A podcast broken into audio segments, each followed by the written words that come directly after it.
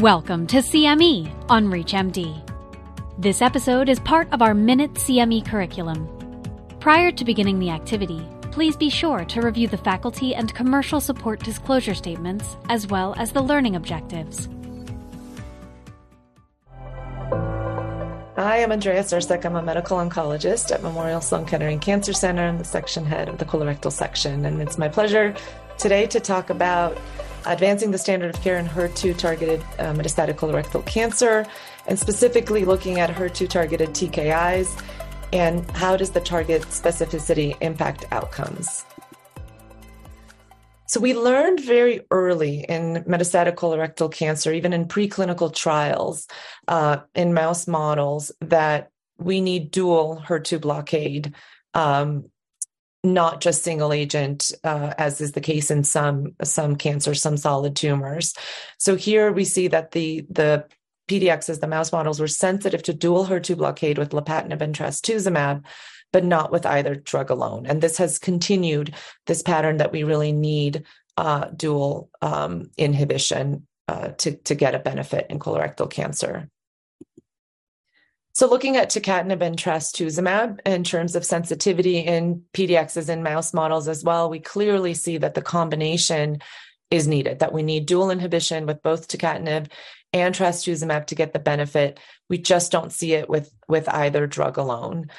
And then now, actually, with Mountaineer uh, data, which was tucatinib and trastuzumab in refractory HER2 amplified RAS wild type um, metastatic colorectal cancer. The study was designed as um, combination of t- uh, tucatinib and trastuzumab, but in order uh, to when the results were positive to obtain FDA approval, uh, there was a single agent, uh, just tucatinib monotherapy cohort.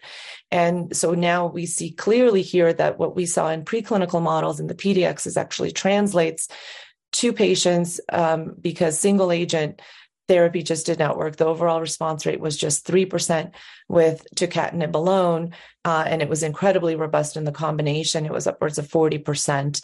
Uh, and so a huge difference, really, just supporting that we really should not treat metastatic colorectal cancer with, with one drug, and but we really need dual combination monoclonal antibody and TKI. And here again, just looking at um, what we know about uh, this disease, we know that HER2 amplification is associated with anti EGFR resistance. And that's in patients that are HER2 amplified, RAS wild type, left sided, where we might treat with anti EGFR therapy. What we see here, this is a study retrospective analysis of patients that received anti EGFR therapy.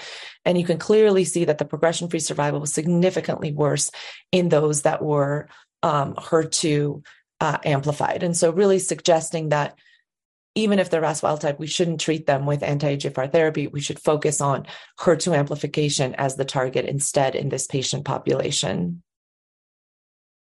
So, just looking a little bit more, sort of a deeper dive into, into biomarkers of resistance or sensitivity in HER2 amplified tumors, um, MyPathway was one of the earlier studies um, using combination therapy in HER2 amplified tumors. And here, patients with uh, all comers were were treated, including RAS wild type, RAS mutated, PI3 kinase wild type, PI3 kinase mutated. Um, and what we learned here really is that the tumors need to be HER2 amplified, RAS wild type, and preferably also uh, PI3 kinase wild type, because we see that when they're mutated, when we have a co-occurrence of a RAS mutation, um, the response rate is just significantly worse. So in this case, the overall response rate in the wild type population was 17% compared to just 1%.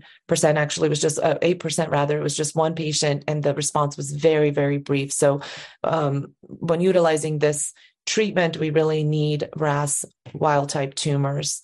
And the Heracles study also showed, you know, very similar uh, data here that that absence of RAS, BRAF, and PI3 kinase mutations in circulating tumor cells. So just a different way of, of looking at it. Patients had circulating tumor cells evaluated and in patients who did not have emergence of these mutations or did not have the presence of these mutations, there was a significantly longer time to progression. Again, just stating the same thing that really the benefit here is derived in HER2 amplified RAS, BRAF, PI3 kinase wild type tumors, much more so than in mutated. Um, and again, in terms of what else do we know? We've seen this in Heracles, we've seen this in other studies as well, that the benefit really favors higher gene copy number by fish, higher amplification. Um, three plus by immunohistochemistry is really the key in terms of obtaining the best benefit, that sort of the deepest responses and the most durable benefit. And then in terms of drugs and does the drug matter? Does it make a difference? Um, we know from data that um, tucatinib is a highly selective HER2 tyrosine kinase inhibitor, um, and that that selectivity actually improves efficacy, but also improves tolerability, seeing less of the sort of toxicity that we see with this class of drugs, including skin rash, diarrhea, compared to less selective um, TKIs. And then also, of course, that leads to better inhibition, better response, and then better compliance and better toler- tolerability uh, for patients as well. So really, the the selectivity of the drug does make a difference in terms of outcomes and in terms of patient tolerance. And you know these are just the results to show you kind of the the three main studies that have been done with dual HER2 targeted therapy. So the Heracles study uh, utilized lapatinib and trastuzumab. MyPathway, as I discussed, was pertuzumab and trastuzumab, and then Mountaineer, to tucatinib, and trastuzumab. And that's the number of patients um, listed. This was earlier data, but the response rates, um, you know, are higher uh, in Mountaineer again with all the caveats of cross trial comparisons. All three studies showing significant response rate and, and this was all in, in the refractory setting um, but just deeper responses better response rate and and uh, better pfs in mountaineer with a combination of tucatinib and trastuzumab. And thank you very much for your attention. You've been listening to cme on reachmd. This activity is jointly provided by global learning collaborative glc and total cme incorporated and is part of our Minute CME curriculum.